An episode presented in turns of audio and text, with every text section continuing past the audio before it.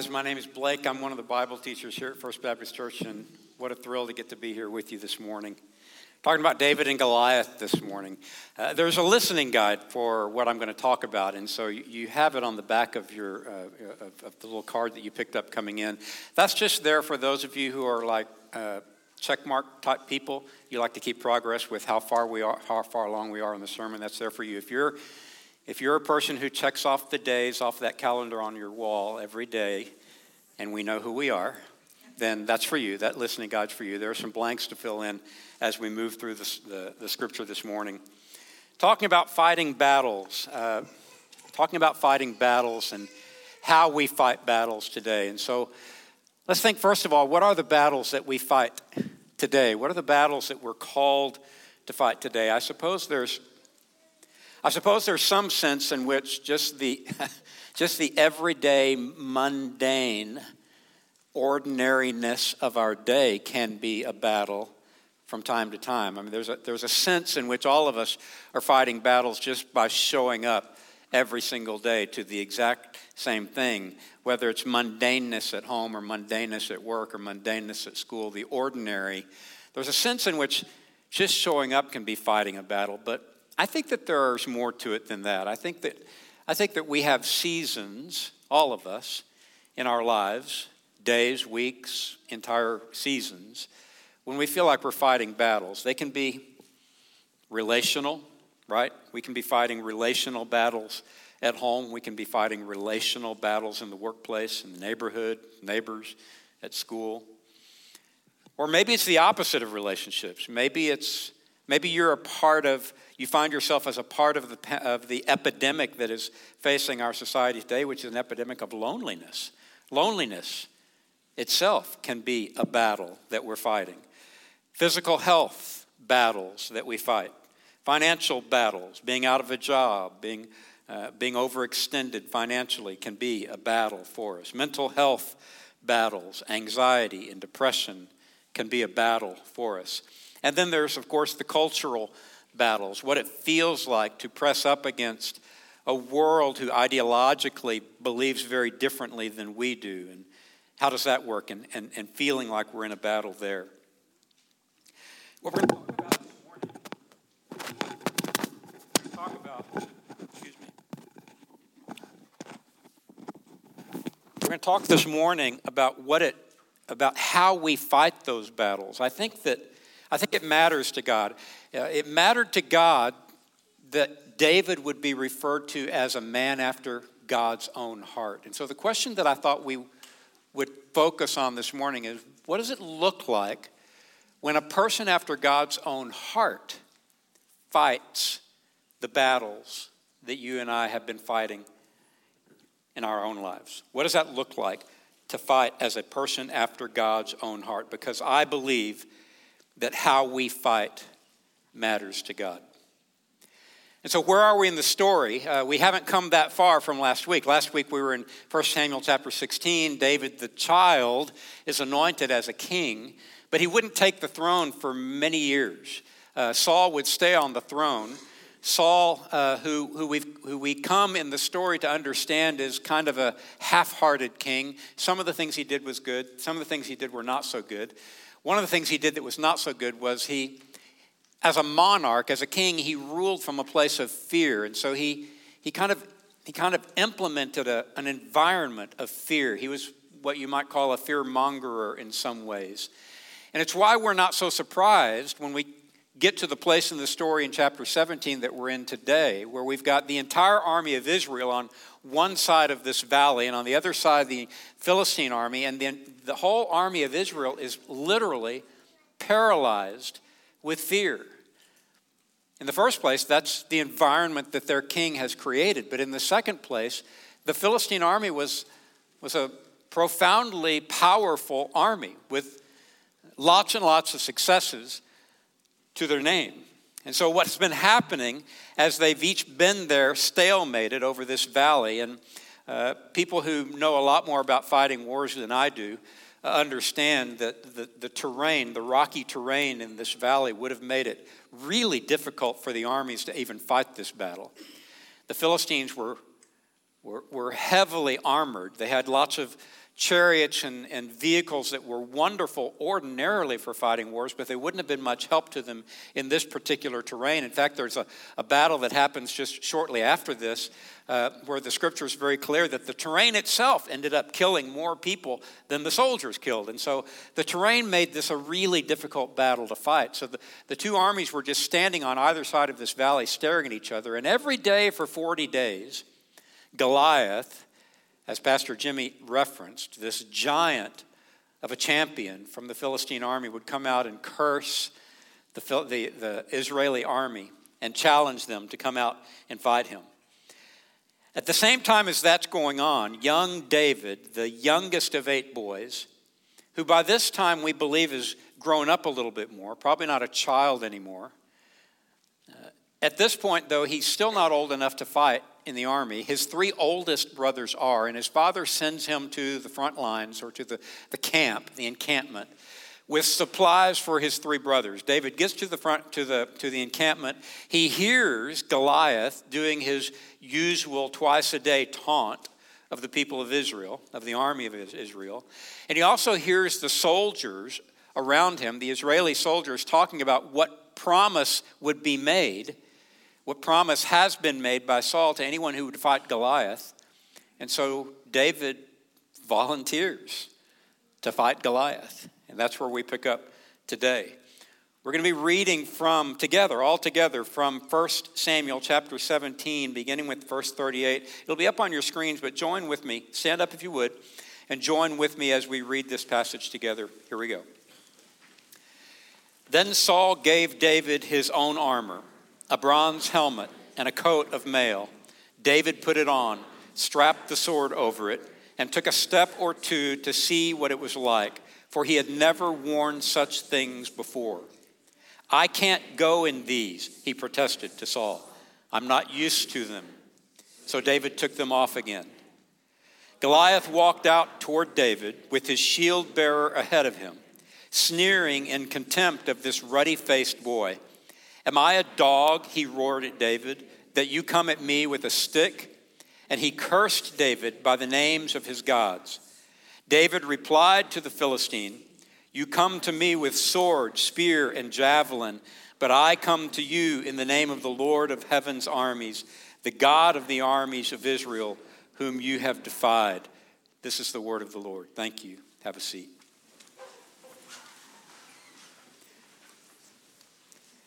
I can't go in these. I love that. I love David's response to trying on Saul's armor. It doesn't actually say that the problem with it was that it was too big. It doesn't actually say that. In fact, it, it kind of implies that it fit him, he just didn't know how to use it.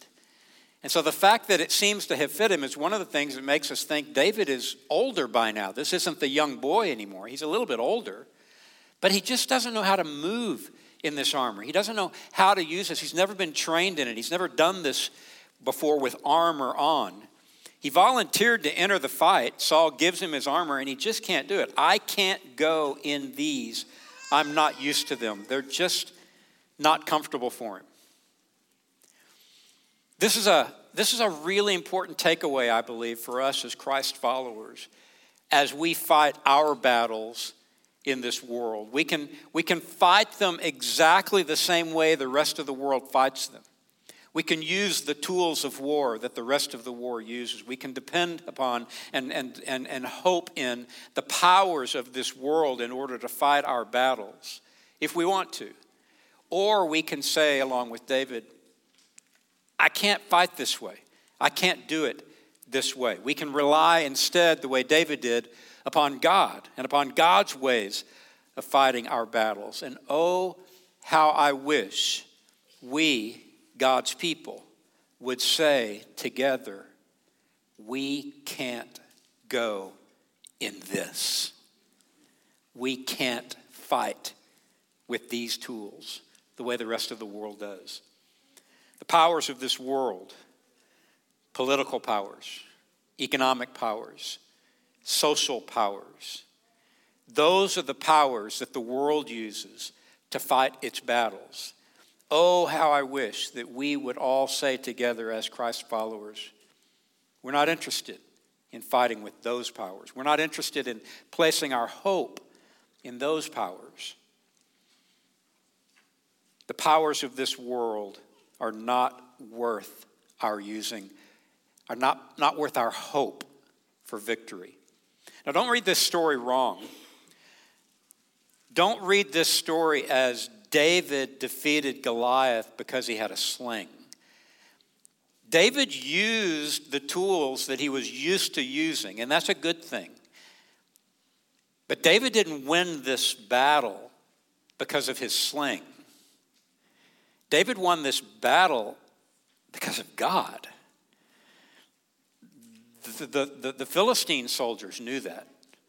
When the Philistine soldiers saw what happened with Goliath, they turned and ran, but they didn't run because they were afraid of a shepherd boy with four stones left. There's no way that could have defeated an entire army. They ran not because they were afraid of David, they ran because it was clear to them that it was the God of Israel who was fighting on David's behalf, and they didn't want any part of that. He did go on relying upon God to win the day. His hope was in the Lord. Later in his life, David would, in writing a psalm in uh, Psalm 20, Psalm 20, verse 7, here's the way he would say it. In Psalm 27, he says, Some trust in chariots and some in horses, but we trust in the name of the Lord our God. What David teaches us here is not that we're relying upon his sling, but that he relies upon the Lord. Now, when we're fighting our battles, I'm not saying we don't rely upon professional help when we need professional help. I trust doctors to help me with medical problems. I trust lawyers to help me with legal problems. I trust accountants to help me with financial issues. It's not that we don't, it's not that we don't rely or don't use the, that, that wisdom of the world at all. It's just that we recognize that winning the battle ultimately means we're placing our hope not in that, but in God. I can't go in these. I can't fight the way the world does. If you're following along in your listening guide, let's fill in the first blank on your listening guide. Christ's followers do not rely upon the powers of this world political, social, economic, military, etc. to accomplish the work we are left in this world to do. Here it is. Why would we rely on those powers when we have access to the power of God? So, the first takeaway from this is I can't go in these. I can't, I can't hope in these powers. The second takeaway is with regard to something that Goliath says. Look what it says. And Goliath cursed David by the names of his gods. He cursed him by the names of his gods. Who are the gods? When we're fighting our battles in this world, who are the gods that, that we're being cursed in the name of? I suppose I suppose the case can be made that there's a whole host of little g gods whose names the world invokes today to fight against us. So many idols, so many things that people worship. But there's one in particular that it seems to me, anyway, it feels to me like there's one in particular in our culture that all of these other little g gods come up under, that all of these other idols that people worship come, come up under. And Jesus had a name for this God. Jesus referred to this God as mammon. Mammon. Now, in Scripture, it also translates as money. In Jesus' Sermon on the Mount is one of the places we see this come up in Matthew chapter 6, beginning in verse 19, when Jesus is kind of giving his opus, right? His, his big message for what he came to tell us. In the middle of that message, he says in verse 19, Don't store up treasures here on earth where moth eat them and rust destroys them and where thieves break in and steal. Store your treasures in heaven where moths and rust cannot destroy and thieves do not break in and steal. Wherever your treasure is, there the desires of your heart will also be. Verse 24, he says, No one can serve two masters, for you will hate one and love the other. You will be devoted to one and despise the other. You cannot serve God and be enslaved to money. Now, money is a transla- translation of a word, a Greek word that is actually mammon. I actually prefer to use the word mammon. It's almost like a proper noun. In fact, many translations treat it as a proper noun. And the reason I think it, it's more like a proper noun is because I, th- I think that it, it, it embraces not just money itself, it embraces the entire spirit that gives rise to our love of money. Mammon doesn't just include money, it includes every system that has developed over the centuries to cause us to desire more wealth and more material things. Every social machine that is specifically designed to keep us depending upon accumulating more and more wealth. We've heard it taught, we've heard it preached time and time again over the course of our lifetimes. All of us are fully aware of its unhealthy presence in our lives, and yet few of us are really willing to do much about that. You see, the influence of mammon, the influence of that spirit, the influence of that, of that entire system of thinking in our lives, it's really not even open for debate at this point. We know it's there. We live in it. We breathe it. We swim in it. In fact, we almost can't describe it anymore because it's a part of life. We can't describe it any better than a fish would be able to describe water. Uh, you can't describe it because it's just a part of everything we do. It has shaped and it has controlled how the world fights its battles. Like Goliath, the world comes to us cursing us in the name of mammon. Think about how, think about just our vocabulary alone, how many ways we talk about it in terms of battles, how, how mammon, how the idea of ma- money has, has incorporated so much of what we say when it comes to struggles and conflicts. We talk about following the money, right? We talk about boycotts and cancel culture. That's about mammon, make no mistake. We talk about dark funding or dark money in politics. We talk about voting with our money. All of these are references to a spirit that is a part of our culture. It's the language our culture speaks mammon. It's at the heart of the world's power political power, social power, economic power. It's all about mammon. One of my favorite writers today is a guy named Andy Crouch. He's just been given a gift. God seems to have given him a gift of being able to really see what's going on in our culture and talk about it in a way that you don't hear it talked about much. And he understands the scripture and, and how what's going on in our culture misses so much eternal truth about scripture. Andy Crouch, when he's talking about mammon, one of the things he says is the more time we spend in the world that, that mammon creates, the more we become conformed to its image. It's true. It's true for all of us. Another thing he says about mammon is he says, Mammon doesn't, mammon absolutely wants something, very much indeed.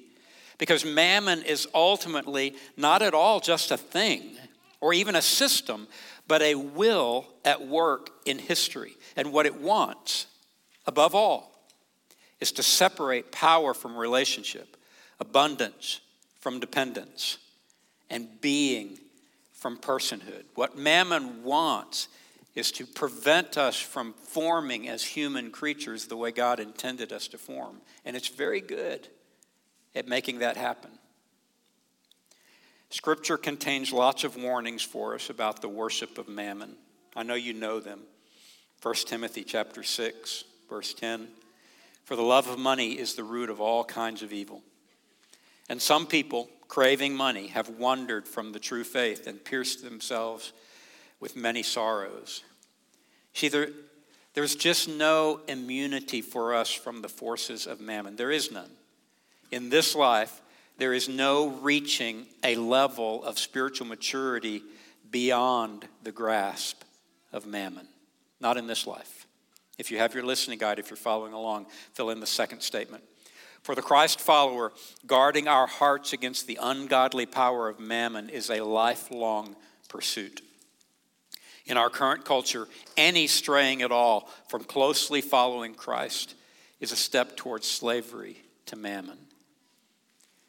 So the first takeaway is I can't go in these. I don't want to fight with the powers of this world. I want to fight with the Lord. The second takeaway is, and I'm going to guard my heart against the work of mammon in my life. But what does it mean that I want to go and fight in the name of the Lord? Which is what David said I come to you in the name of the Lord of heaven's armies. In the name of the Lord. What does that mean to fight in the name of the Lord? Well, at the very least, I think it means that we're, we're doing what we're doing in accordance with the nature and the purpose of God. That we're, that we're, we're, we're, we're doing the way we're doing this the way God wants it done in order to accomplish the things God wants done.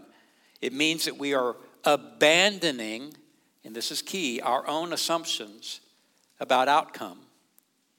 We're not worried about outcome, we're worried about doing this the way God wants us to do it. We have to let go of what we want in order to pursue what God wants. We must literally redefine victory in those terms. In David's case, it's a little different because in David's case, God gave him a clear vision of the outcome. He understood that. But aren't there plenty of other examples in Scripture where God says go and do, and He doesn't give an, a, a, a definition of what the outcome is going to be? He just says, Go and do. He says to Abraham, Leave your home, leave your family, go. Abraham says, Where am I going? He says, I'll tell you that when we get there. There are plenty of instances like that, and there are plenty of instances in our own life where we're not guaranteed a particular outcome. There are battles that God places before us that we have a clear sense of God calling us into it, but no sense at all about what the outcome is going to be. That has to be okay with us because we've let go of the desire, the need to know the outcome in order to fight this battle the way God wants us to fight it. Of course, we have a preference. It's okay to have a preference. Jesus went to Gethsemane with a preference, didn't he? He said, Father, I understand what tomorrow holds. It'd be all right with me if there was another way to do this.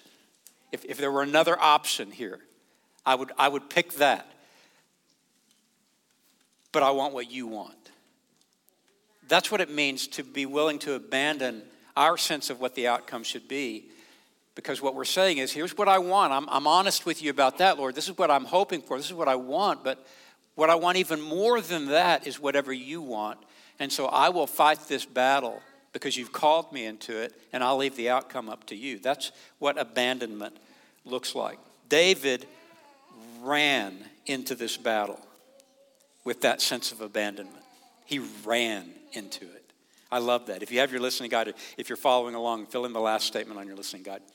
Fighting our battles in the name of the Lord means we fight them in accordance with His nature and His purposes. It means we let go of our own preferences regarding the outcome and we learn to desire only His will. So, how does a person after God's own heart fight the battles that you and I are left in this world to fight? Right? How does it happen? Number one, we don't put all of our hope in the powers of this world. Rather, we put our hope in the Lord. Number two, we guard our hearts against the love or the worship of this thing that we call mammon. And number three, we run into the fight in the name of the Lord, in accordance with His nature and His purposes, with abandonment. That's what this teaches me. Will you pray with me? Father, this abandonment issue is a, a, difficult issue for us. You know that. You know us. You know our hearts.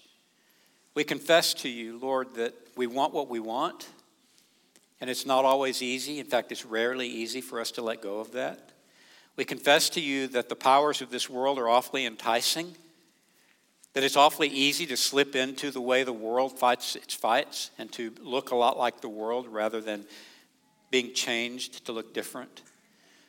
We confess to you, Father, that there's much about mammon that holds us tight, that enslaves us. There's much about mammon that we find difficult to walk away from. We confess to you, Father, that it's just difficult sometimes doing things the way we know you would want us to do them and seeking your will even above our own. All of these things are struggles for us, Lord. In a sense, I suppose the truth is, Father, the battle that we fight is within ourselves. And yet, you've shown us the way. You've shown us what you desire of us. You've shown us what it looks like. Your word is, is such a, an enlightening thing for us, Father. It really is a, a lamp unto our feet, it really is a light unto our path. Will you teach us how to use it that way? Will you show us your ways? That's our prayer, Lord. We love you, and we pray in Jesus' name. Amen. Thank you for joining us here at First Baptist Church of San Antonio, whether online or on broadcast, in your homes or wherever you may be. We want you to know that you are more than welcome to be a part of the life of this church, and we want you to know that we want you to meet Jesus today. In order for this to happen regularly, we need your support, we need your prayers, and we need your financial gifts. Please continue to give and be a part of what we do today.